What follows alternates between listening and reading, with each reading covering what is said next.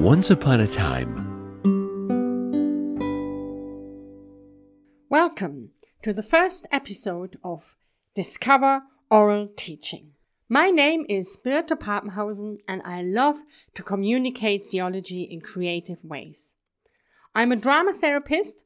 I have also studied theology and intercultural studies and I worked in Mongolia for many years. In the beginning, I thought drama, theology, and cultures were just different passions of mine. But now I realize that they are very much connected and complement each other.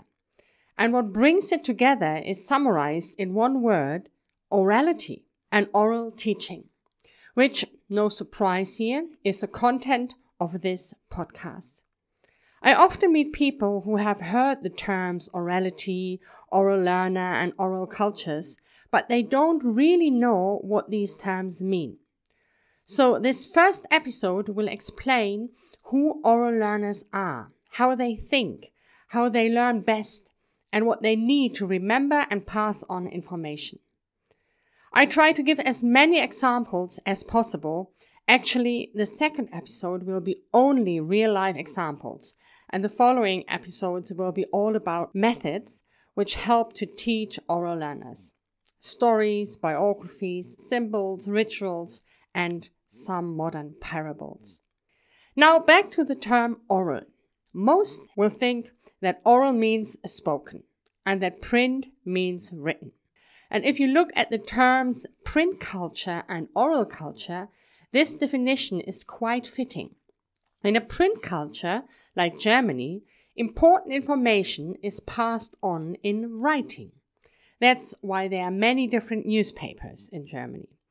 And if the water or the power will be cut off, people will find a written note at the door or in their mail which informs them about the time of the power or water cut. Offices, banks, and all official places send their information by mail.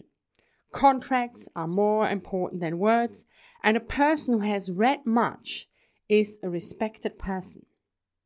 Now, in an oral culture like Mongolia, you need to have contacts in order to be informed.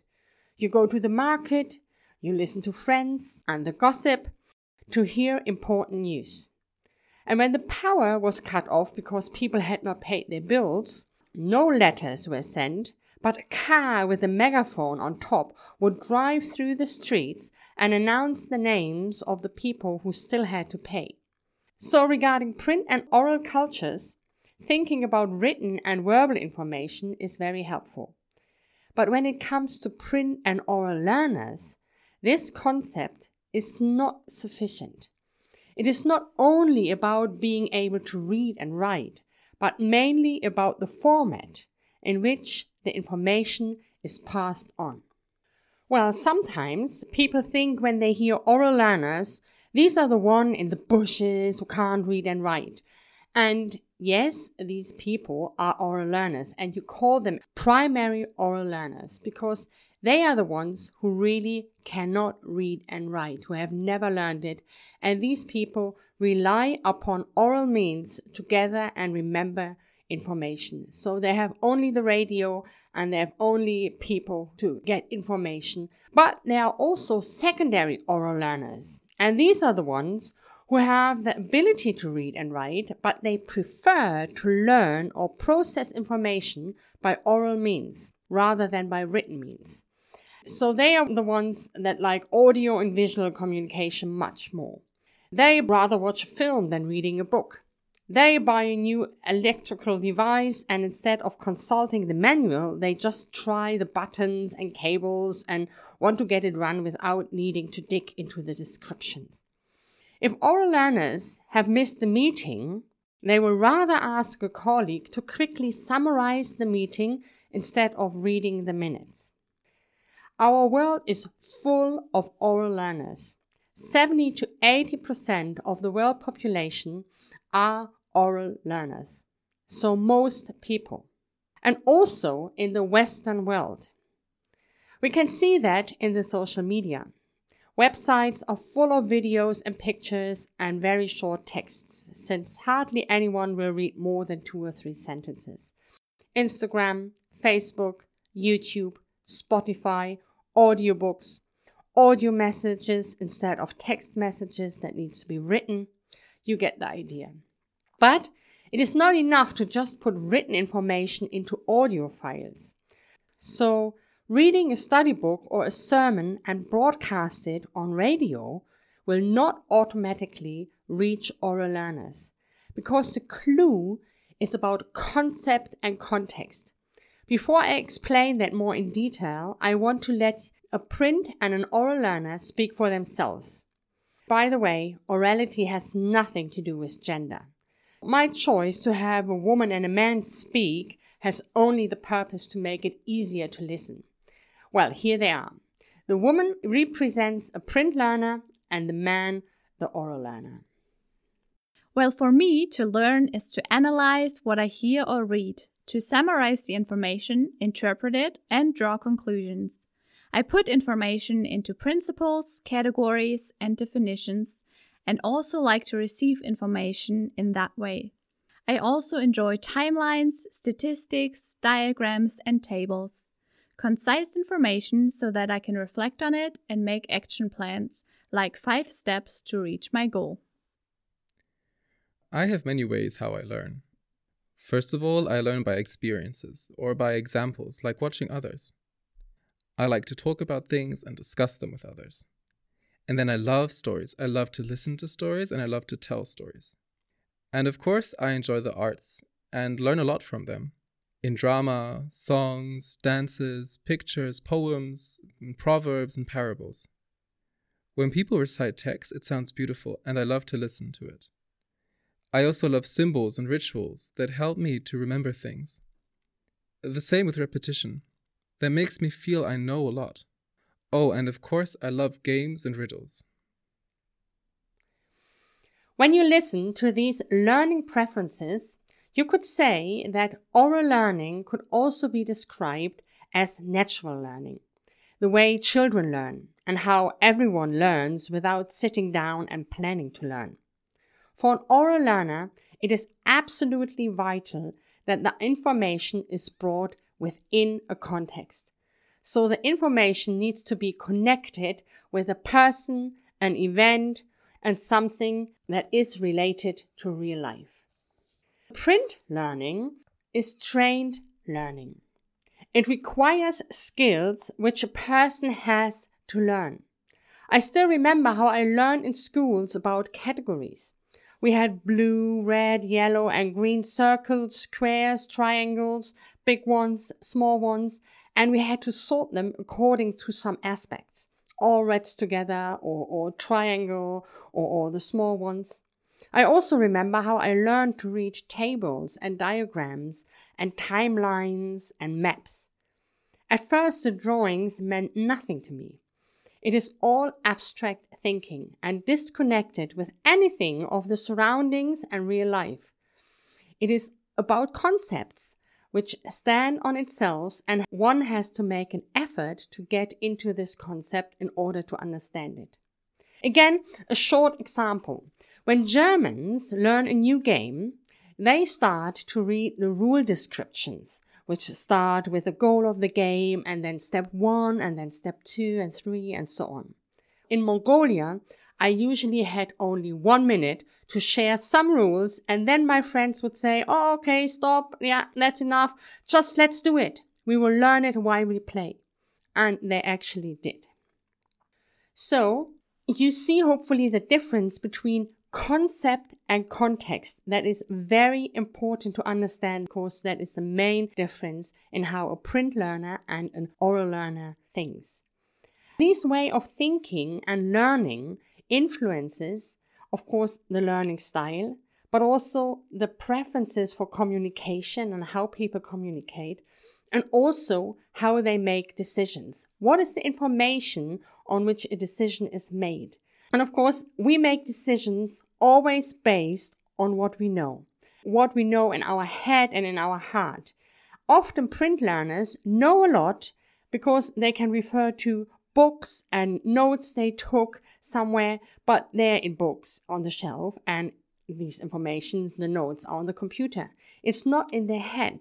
Decisions are made in a moment And if we don't have the time to look things up, we can only rely on things we know. So it is very important what information do we remember? What information is in our head in order to make decisions? It's important for discipleship, but also important for all kind of learning. Of course, there are stages between the primary illiterate who doesn't think in words and who can't read and write and the highly literate ones who uses words as a common tool of communication. I will shortly describe these different stages. There are five. The first one is the illiterate. And these are the people who cannot read and write. These are the people who have never seen a word. So letters don't mean anything for them. It's just black on white. For them, they need the word in a sentence and the sentence in a context. For them, words are only bits of sounds and pictures, but not objects. So these people are real oral communicator and the story is their dominant communication style. They need to get information in context and this is often a story. The second is the functional illiterate. And these are the people who can read and write, who also went to school, but very often dropped out before grade 8. So after that, they often had to work and they stopped reading and writing. So after two years, they might be able to read simple material, but they no longer receive and recall and reproduce concepts. They do not understand what they read. They can't draw information from written texts. These are the ones they can read a poster and they can sign their name, but they might not know what they signed. They don't understand a contract. They don't understand the description of medication. They don't understand the policy of a political party. So the values are not transmitted through literacy, even though they are all considered literate by every country. If you look at the statistics, because they have been in school, they can read and write, they are considered literate but they're actually functional illiterate. Reading is not a source of information for them. So they are oral communicator and again the story is a dominant communication style.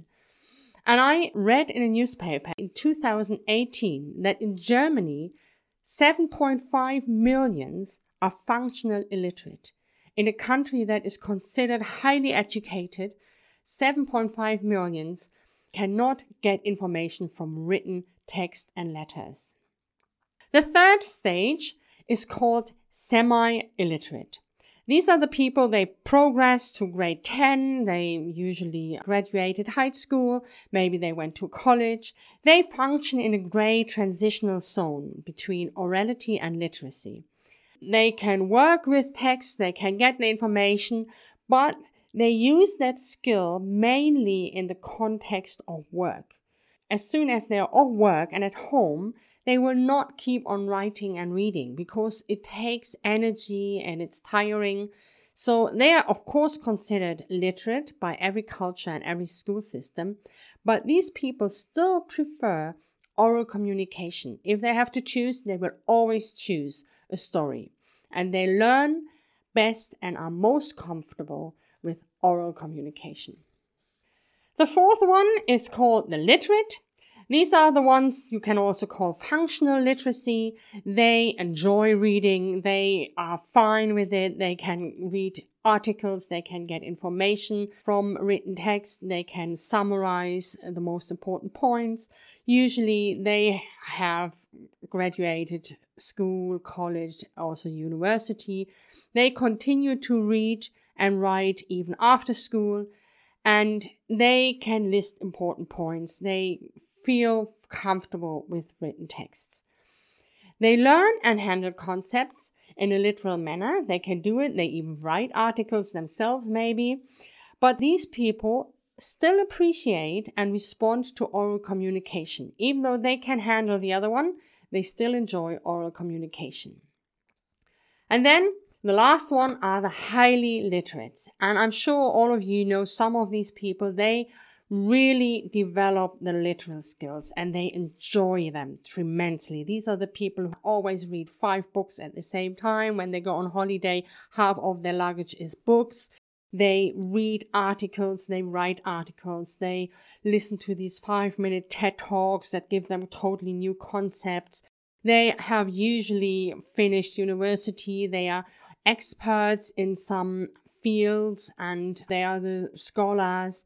They usually surrender their oral communication skills and not using them anymore. If you talk to them, very often they will not share personal information, but they will talk about a subject they are just thinking about or writing about or reading about. So these are the people who look at details and they don't look at the holistic surroundings of topic, but they look at details. And these people really thrive on written and print communication. They are the ones who do not respond to oral communication with much appreciation. They can listen to it, they might get the information, but they quickly feel bored and they will say, Well, just give me a summary, just give me the points, please. This is too long. And you will lose them with oral communication. Now, knowing about these five different groups, it might be interesting to have a look at the church. If you asked people what the sermon was about, they often say that it was good, but they can't really remember what it was about, or they have to think. And sometimes they remember the illustration, the story or picture that was given as an example, and then they know the topic and can recall some of the content. But very often people do not remember well what the sermon was about. I have listened to many sermons all around the world, and I have to say, most of these sermons are concept based. Often they're three point sermons about a topic based on interpretations, and then these interpretations are supported by Bible verses, which are often taken from different books out of the context just to support one of these three points. I have looked up some books about sermons and I want to give you some examples for good preaching in this book. So these are outlines for New Testament teaching, preaching, sermons, and of course, the first one is the three point sermon. And the three points are called like this crucifying Christ, considering Christ, and confessing Christ. Well, all three points start with a C, probably to remember the points better, but already the title for the points are absolutely concept based. It's not a context. It's a concept, and most people will not be able to remember these three points. A second example has 10 points. And again, it all starts with the same letter, but I'm sure when I finish, you can't remember the first point. So it's saved by faith, separated by baptism, sound in doctrine, strong in fellowship, simple in worship, steadfast in prayer, sanctified in life, sold on the gospel, singing from the heart, and successful in witness. It's concepts. It's not a context. It's not story based. It's all a concept and it will be very difficult for an oral learner to understand what is said and to apply it into their own personal life. When we look at the Bible, how God communicates his personal character and how he communicates theology, because we all draw it from the Bible, we see the Bible contains 75% of stories. And then we have 15% songs, poems, and proverbs. And the last 10% is linear teaching. Usually these are Paul's epistles, but also these letters, they are embedded in a context. Paul, who is in Ephesus, or Paul, who is in a prison guarded by Roman soldiers, writing to a specific church who has a specific situation and has some certain problems. There is always a context. So we look at the Bible and we see God is communicating absolutely orally. And we draw all our systematic theology from these oral communication forms. And how do we pass on theology ourselves? Very often in a print based matter. So, looking at that, I think that we really should read the Bible not only as a study book, but we should start to read it as a novel and also start talking about the Bible in this way. I strongly believe that we have to start communicating theology in a way that speaks more to oral learners, speaks like God speaks to us. And with that, we will reach many more people who are now not going to the church because it feels like school and they don't see it as relevant and they don't remember much anyhow. To make it practical, let's have again a look at the differences between a print and an oral learner. I learn mostly alone, and if I have to communicate, one to one. I learn mostly in dialogue with others, so I often communicate in groups. I appreciate clear information through interesting literature. I appreciate speeches through oral art forms, for example, stories or proverbs, songs, and drama. Other speeches bore me. I learn best by examining, analyzing, comparing, and classifying principles. Events serve only as examples. I learn best when teaching is connected to real events, peoples, and struggles of life. I view matters abstractly and analytically looking at one aspect or detail at a time. I view matters in the totality of their context, including everyone involved. Since written words can be recalled later, I value well worded sentences and definitions. I remember information best when it is put in stories, symbols, songs, and rituals. And of course, repetition helps me to remember as well. For me, the teacher is just a source of information. I don't care how he lives. For me, it is very important who my teacher is, what kind of a person, and I like to participate and be active. As you can see, the characteristics of an oral learner is that they learn mostly in dialogue and when they communicate with others. They like it. They appreciate speeches through oral art forms. They enjoy stories. They enjoy proverbs, songs, drama. They learn best when teaching is connected to real events, people, and struggle of lives, so the context. They view matter in a totality of their context. They need the context. It's not principles, but it is experiences. And if they have experienced often the same thing, then they might draw a principle out of it, but they will not put a principle into life if they have not experienced it. They remember stories, symbols, songs, plays, rituals, and repetitions rather than written words. So for them, in order to remember information, you need to give them a good package that they can remember it with. And they like to learn in groups and to participate. They like to learn by doing. Oral communicators are not comfortable with and cannot easily understand information that is a concept and comes in the form of outlines, precepts, principles, lists, steps in a process, and all these kind of things. It is difficult, if not impossible, for them to engage in true analysis.